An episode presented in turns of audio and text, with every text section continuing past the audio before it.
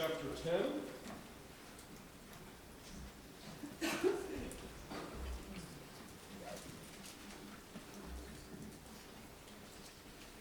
Scripture reading this morning is going to be Hebrews 10, verses 19 through 25.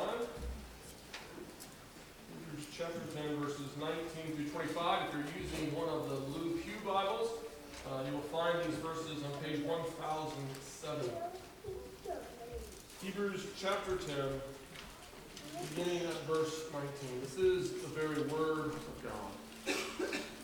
Therefore, brothers, since we have confidence to enter the holy places by the blood of Jesus, by the new and living way that he opened for us through the curtain, that is, through his flesh, and since we have a great priest over the house of God, let us draw near with a true heart in full assurance of faith, with our hearts sprinkled clean from an evil conscience and our bodies washed with pure water. Let us hold fast the confession of our hope without wavering, for he who promised is faithful. Let us consider how to stir up one another to love and good works, not neglecting to meet together, as is the habit of some, but encouraging one another, and all the more as you see the day drawing near. This is the word of God. Let us pray and ask for his blessing upon the preaching of his word here this morning. Father, we come before you this morning. We ask that you would, by your Spirit, open our ears and our hearts to receive your word, and that you would sanctify us by that word, renewing our minds that our lives might be transformed to the praise of your glory. We pray this in Jesus' name. Amen. As we heard in our call to worship this morning, the Advent season is a time of looking back and of looking forward. It is a time of looking back to, to Jesus' first coming when he was born as a baby in Bethlehem. But of course, it is also a time to look forward to his coming again when he will bring to fruition the redemption that he has once and for all accomplished through his life, death, and resurrection. And so it's a time to, to look back, and it is a time to look forward. And these verses before us this morning, we are called on to do exactly that. You'll notice the, the structure of the paragraph. The, the author says, Therefore, since we have, let us. He, he points us back to what has been accomplished for us, for what is now our possession in Christ. And then he points us forward to how we ought to live in the light of that redemption, even as we wait for that day which we know is approaching.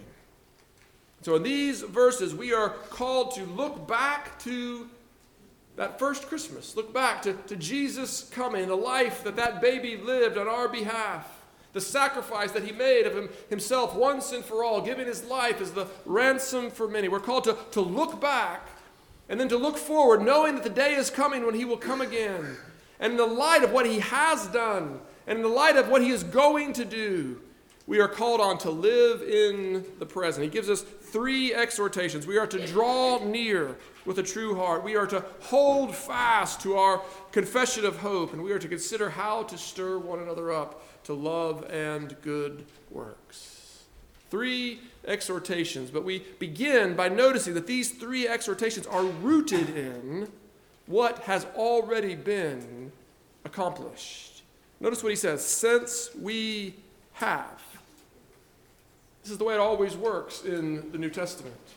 In the New Testament, it is always imperatives rooted in indicatives. The, the commands that we receive, the life that we are called to, is always rooted in what has been done, in what has been accomplished. We see this throughout Paul's letters as he, as he begins his letters reminding us of what has been accomplished so that he can then call us to live lives worthy of that calling, to, to walk in the light of what we now know to be true in Christ. It's exactly what is going on here. He is calling us to, to live new lives in the light of the reality that he has been hammering on for the last few chapters, in light of this reality that we have a great high priest over the house of God. Notice how he puts it in verse 19. He says, Brothers, we have confidence to enter the holy places. That is the ground of the Christian life. We have confidence to enter the holy places. Now, throughout this letter, the author has used that plural, the holy places, to refer to the Holy of Holies in the Old Testament tabernacle. The, the most holy place, that, that room where only the high priest was allowed to enter, and him only once a year, and only with the blood of the, the freshly slain sacrifices. That Holy of Holies is where the Ark of the Covenant was to be found. The, the ark being the footstool of God's throne, it was the symbol of God's presence among his people. But not only did it symbolize God's presence among his people, it also symbolized, as the author told us earlier in this letter, that the way was not yet open into the presence. God had chosen a people for himself and he had chosen to, to dwell among them, but it was not yet safe for them to come into his presence because their sin had not yet been dealt with. That's the, the point that the author has been making again and again that the, the sacrifices of the Old Testament, they were but shadows. They, they had the form of what was needed, but not the substance. The substance is found only in Christ. The lambs and the bulls and the goats that were slain in the Old Testament pointed to the coming Lamb, the Lamb of God, who would take away our sins. And now Jesus has, by the sacrifice of himself, opened the way for us into the Holy of Holies. We now have access to the very throne room of God. We come into the presence of the living God, the maker of heaven and earth. Even now, we have gathered in his presence this morning. And we're so used to it, we sometimes don't realize how big a deal it is that we get to come into the very presence of the living God. Think of Moses' response at the burning bush when God told him that he was sending him to Pharaoh. Moses knew the risks involved with such an assignment, and he tried to beg off, tried to beg off multiple times, tried to come up with any number of excuses why it wasn't a good idea for him to go to Pharaoh. He was fearful of coming into the presence of a human king. Or think about Esther when Mordecai challenged her that for such a time as this have you been given this position. You need to go to Xerxes and you need to plead on behalf of your people. Remember her famous words If I perish, I perish. She knew how dangerous it was to go into the presence of a human king. But we have not come into the presence of a human king this morning. We have come into the presence of the living God. We have come into the presence of the one who the author of Hebrews calls a consuming fire.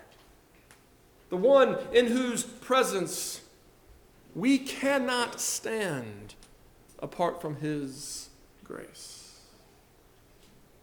And so we need to wonder. We need to be in awe we need to stand amazed in the best sense of the word that we have been granted access, that we now have confidence to enter into the very presence of the living God.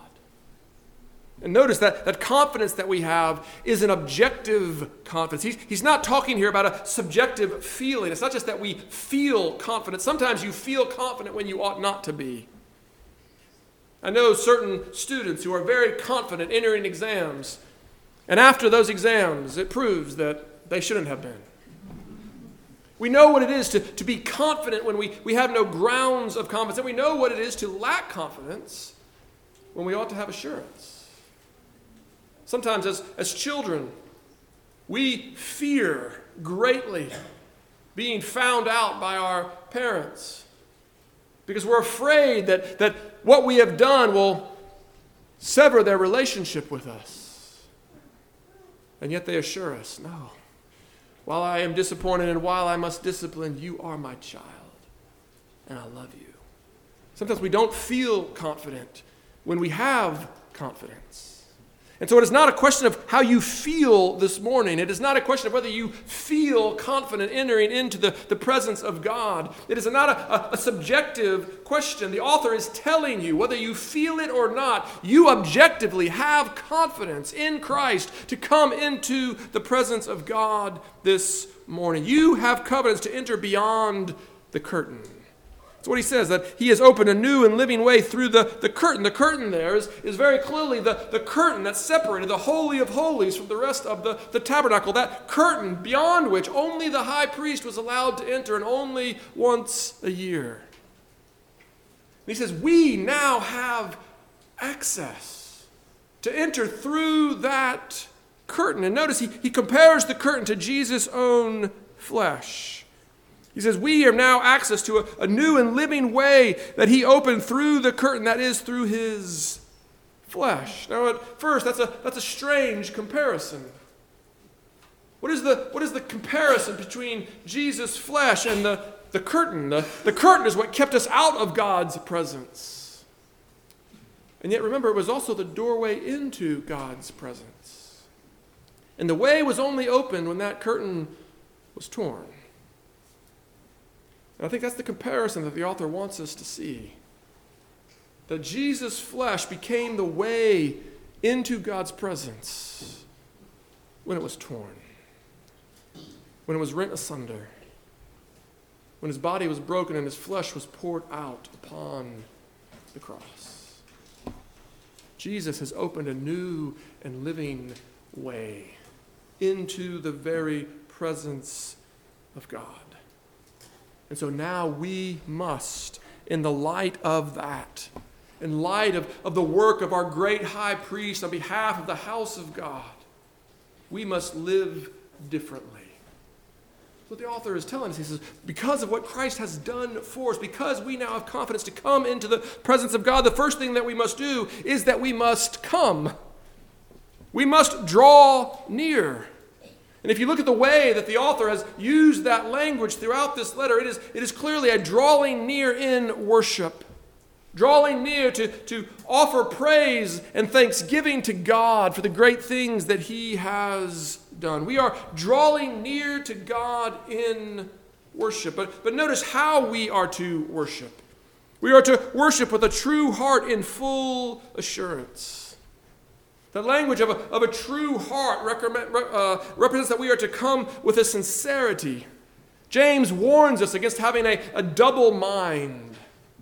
People sometimes uh, believe that that refers to just the, the doubts that we sometimes wrestle with as, as human beings, but I think it's more pernicious than that. Having a, a double mind is, is actually having a, a double mind where you, you think maybe you want God, but you're, you're hedging your bets and you think there's something else you might want too, and you're not quite sure. He says, Let us not come with a divided heart, but let us come sincerely into the presence of God. Let us come with a, a true heart, sincerely coming to, to bow before Him, to, to offer ourselves to Him as whole burnt offerings. It's the image that Paul uses for our worship in, in Romans 12. Our, our spiritual worship is to offer our bodies to Him as living sacrifices, as whole burnt offerings, without reservation, without qualification, without holding back. We don't offer to God one part of our lives. We don't submit to Him in one part. We don't say, well, this is for your glory, but the rest is for me. We come with undivided hearts in true sincerity with true hearts, and we come with a full assurance. Again, not a, a full assurance in ourselves, but a full assurance in Him, a full trust that what He has done is sufficient to pave the way, that by His finished work upon the cross, through His death and resurrection, we now have access. Become fully assured that what Jesus has done is for us and is enough. When we come this way, when we, we come with a true heart, a, a sincere heart, bowing before God without reservation, without qualification, fully confident what Christ has done for us, Paul says that, or the author says, then we come with hearts sprinkled clean from an evil conscience and our bodies washed with pure water. Again, it's what is true. When we draw near with a heart uh, a sincere heart, and when we draw near in full assurance of the faith, then we draw near as those whose hearts are sprinkled clean from an evil conscience and whose bodies are washed with pure water. The imagery is taken directly out of Ezekiel chapter 36. It's what God says he will do for his people in the new covenant. He will sprinkle them clean from an evil conscience. It's, it's language that the author has been using throughout the letter. An evil conscience is a, is a conscience that is defiled by guilt. Guilt, real guilt. Not feelings of guilt, but the objective guilt of our sins, the guilt that separates us from God, the, the guilt that disqualifies us from coming into His presence. Sin makes us guilty.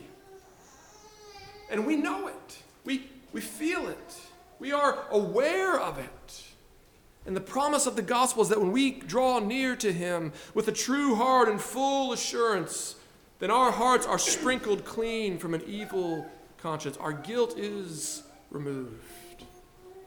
It's just simply another way of, of talking about our justification, that we are declared righteous in the sight of God. Think about it as we gather here this morning, we gather as those whose hearts have been sprinkled clean. The record of debt that stood against you has been nailed to the cross. The, the record that the, the accuser uses as his weapon against you to entangle you, to ensnare you, it has been stolen out of his hands. He has been disarmed, Paul says. Let him accuse. You can appeal to Christ. All that you say is true, yes. I am a sinner. I am a great sinner. I am the foremost of sinners.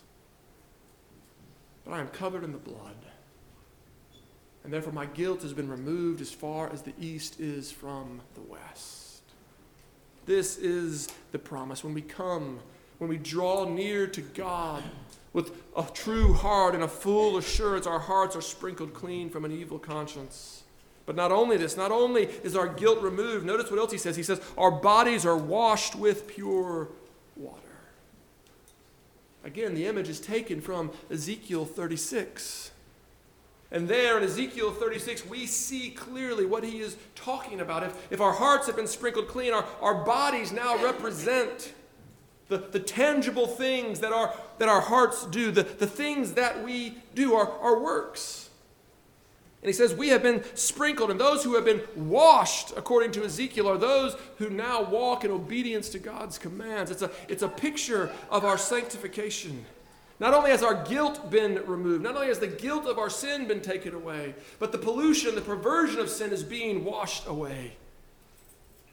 We have been set free from the sins that so easily entangle to, to run with endurance the race that has been marked out for us.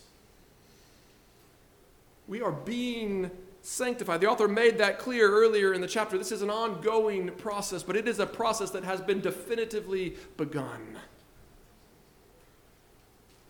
Our hearts have been sprinkled clean, our bodies have been washed with pure water as we draw near to God with a true heart and full assurance. So let us be people who draw near. Let us be people who come to worship. God doesn't call us to worship because he is vain or insecure. He, he, doesn't need us to build up his ego. Our God is a self giving God. And he gives us the commands he gives us because he loves us and he calls us to enter into his delight. He calls us to worship because he knows in worship we will find life. You see, you were created for worship, and you cannot but worship. You will worship something, and what you worship, you will serve. What you worship will shape your life. Your life will, will be shaped around that to which you ascribe ultimate value. And God knows that when we ascribe ultimate value to anything but Himself, that shaping is a deforming. That shaping is a misshaping. That shaping is a, a bending out of joint. But when we worship the one true and living God, when we ascribe to him the glory due his name. We are shaped into the very picture of Christ, into the very picture of human wholeness, into the very picture of human health. It is as true worshipers of the one true God that we find true health. So he calls us to worship that we might know life and might know it abundantly. But it's not just worship that we are called to. He also calls us to hold fast to the confession of our hope. We're to draw near and worship, and we are to hold fast to the confession of our hope. Now, when we think of confession, you see it in the bulletin, we, we normally think of the confession of our faith. Because to, to confess something is to say that this is true, that this I believe. And so we think of confessing the faith. The, the faith once for all delivered to the saints. We, we think of, of adding our assent to, to the truths that have been revealed to the church. But, but here the author speaks not of the confession of the faith, but of the confession of our hope. Now, obviously, the two are not unrelated. In just the next chapter, he is going to define faith as the assurance of things hoped for. Faith and, and hope are intimately bound together, but I think it is significant that, that he speaks of the confession of our hope, because there is this difference between faith and hope. Faith is the, the assurance that God will do what he has said he will do. It is taking God at his word, it is, it is believing what he has said. But hope is delighting in what he has said. Hope is in remembering and regarding what he has promised to do as our ultimate blessing. It is seeing what God has said he will do as good and beautiful. And so he, is, he says, hold to the confession of your hope. It's not just enough to believe that God will do what he says he's going to do. It is, we must also believe that what he has promised to do is glorious, is good, is beautiful, is our ultimate blessing. And so we confess our hope. We, we confess our longing for God to bring to completion the good work that he has done. I was having a conversation with somebody this past week, and as we were uh, talking, he, he mentioned some of his history. And it was a, a difficult history. But as he talked about some of the things that he had done and some of the ways that he had spent his life, things of which he was now ashamed, he said, But isn't it glorious that God makes us new? He talked about the, the good news of sanctification. The good news that he would not always struggle with his sin. The good news that one day he would be set free from the temptations with which he still daily struggles. He was hoping in the promise of holiness, he was longing for it. It's the same longing that we should have. It's the same longing that we should have not only for our personal holiness, but, but for the coming of God's kingdom across the globe. When, the, when Jesus speaks of hungering and thirsting for righteousness, he's not just talking about our personal righteousness. He's, he's talking about the establishment of the, the righteousness of God's kingdom, the, the kingdom that will rest upon the soldiers of that little baby born in Bethlehem. We hold out hope that God will do all that he has promised to do, and we long for the day when that work will be complete when his work will be realized in full. Because it is that hope, it is, it is that hope for what God has promised to do that sustains us in the present. It is that realization that what is coming is glorious beyond even our imagining, that sets us free to rejoice even in our sufferings in the present. Because we know that those sufferings are instruments in our Father's hands as He works towards a good that is beyond our imagining. And so we must hold fast to our hope. Not only our belief that God will do what He has said He will do, but our longing for Him to do it quickly. So we must hold fast to our confession of hope, but we also must stir one another up in the meantime to love and good works. It's, it's fundamentally just a, a call to encourage one another to be stirring up one another, to be provoking one another. Whatever your translation says, we are to be motivating one another to, to a new life, a life of love and good works. And think about what that means. It, it means that the, the life of the life that flows out of worship and hope is a life of love and good works. If you have this hope, John says, you will purify yourself. If you have this hope, you will walk in new obedience. If you are longing for the day when you will be set free from sin, then even today you will seek to be set free from sin as much as possible. You will seek to no longer give yourself to the passions of your former ignorance, but to, to walk in the light. The light that calls you to give your life away for the sake of the other because you know in losing your life you will find it. This is what we are called to to this life of love and good works. But, but notice that the author isn't just simply telling us that, that the life that, that flows out of worship and hope is a life of love and good works. He is, he is telling us that we can't do it on our own. He is telling us that if we are to live that life, we need to be in community. We need to be lo- sharing our lives with one another so that we can be encouraging one another, so that we can be supporting one another, so that we can be bearing with one another. Yes, the life that flows out of hope is a life of love and good works, but that is a, a life that can uh, flourish only in community. And that's why we must seek to, to live in community. That's why the author says, Do not neglect to meet together, as is the habit of some. If we are to live this life, this life of hope, then we must share our lives with one another. Now, of course, that means gathering on Sunday morning for worship. It means not neglecting this time where we, we meet together. It means making this a priority, structuring your week about being here. It is vital that you gather for, for worship with God's people.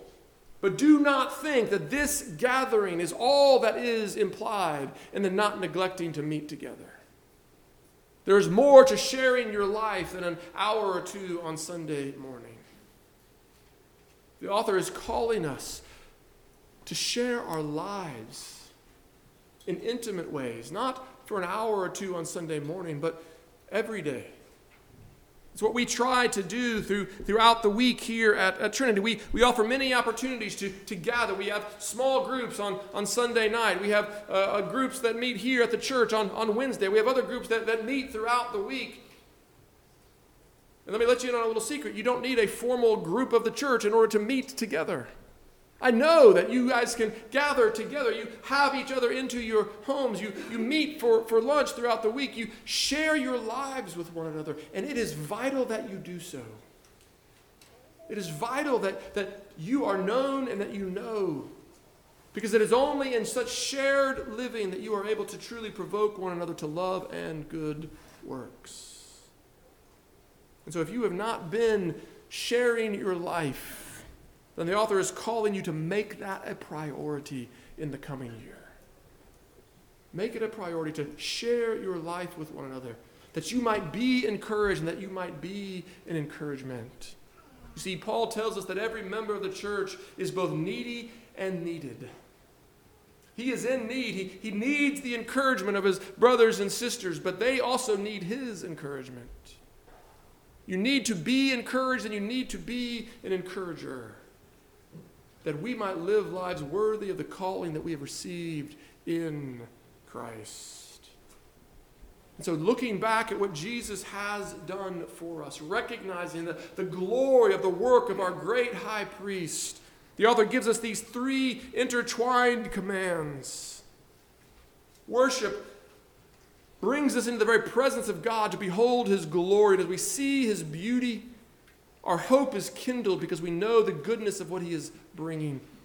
And as we hope for that day, we are motivated to walk in love and good works. But of course, walking in love and good works gives us a foretaste of the, the health of the age to come, which then causes us to celebrate all the more the, the fact that He has opened a way for us. And so it leads us back into worship.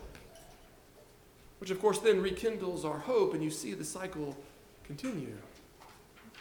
These are intertwined commands as, as hope fuels worship, which fuels love, which fuels hope.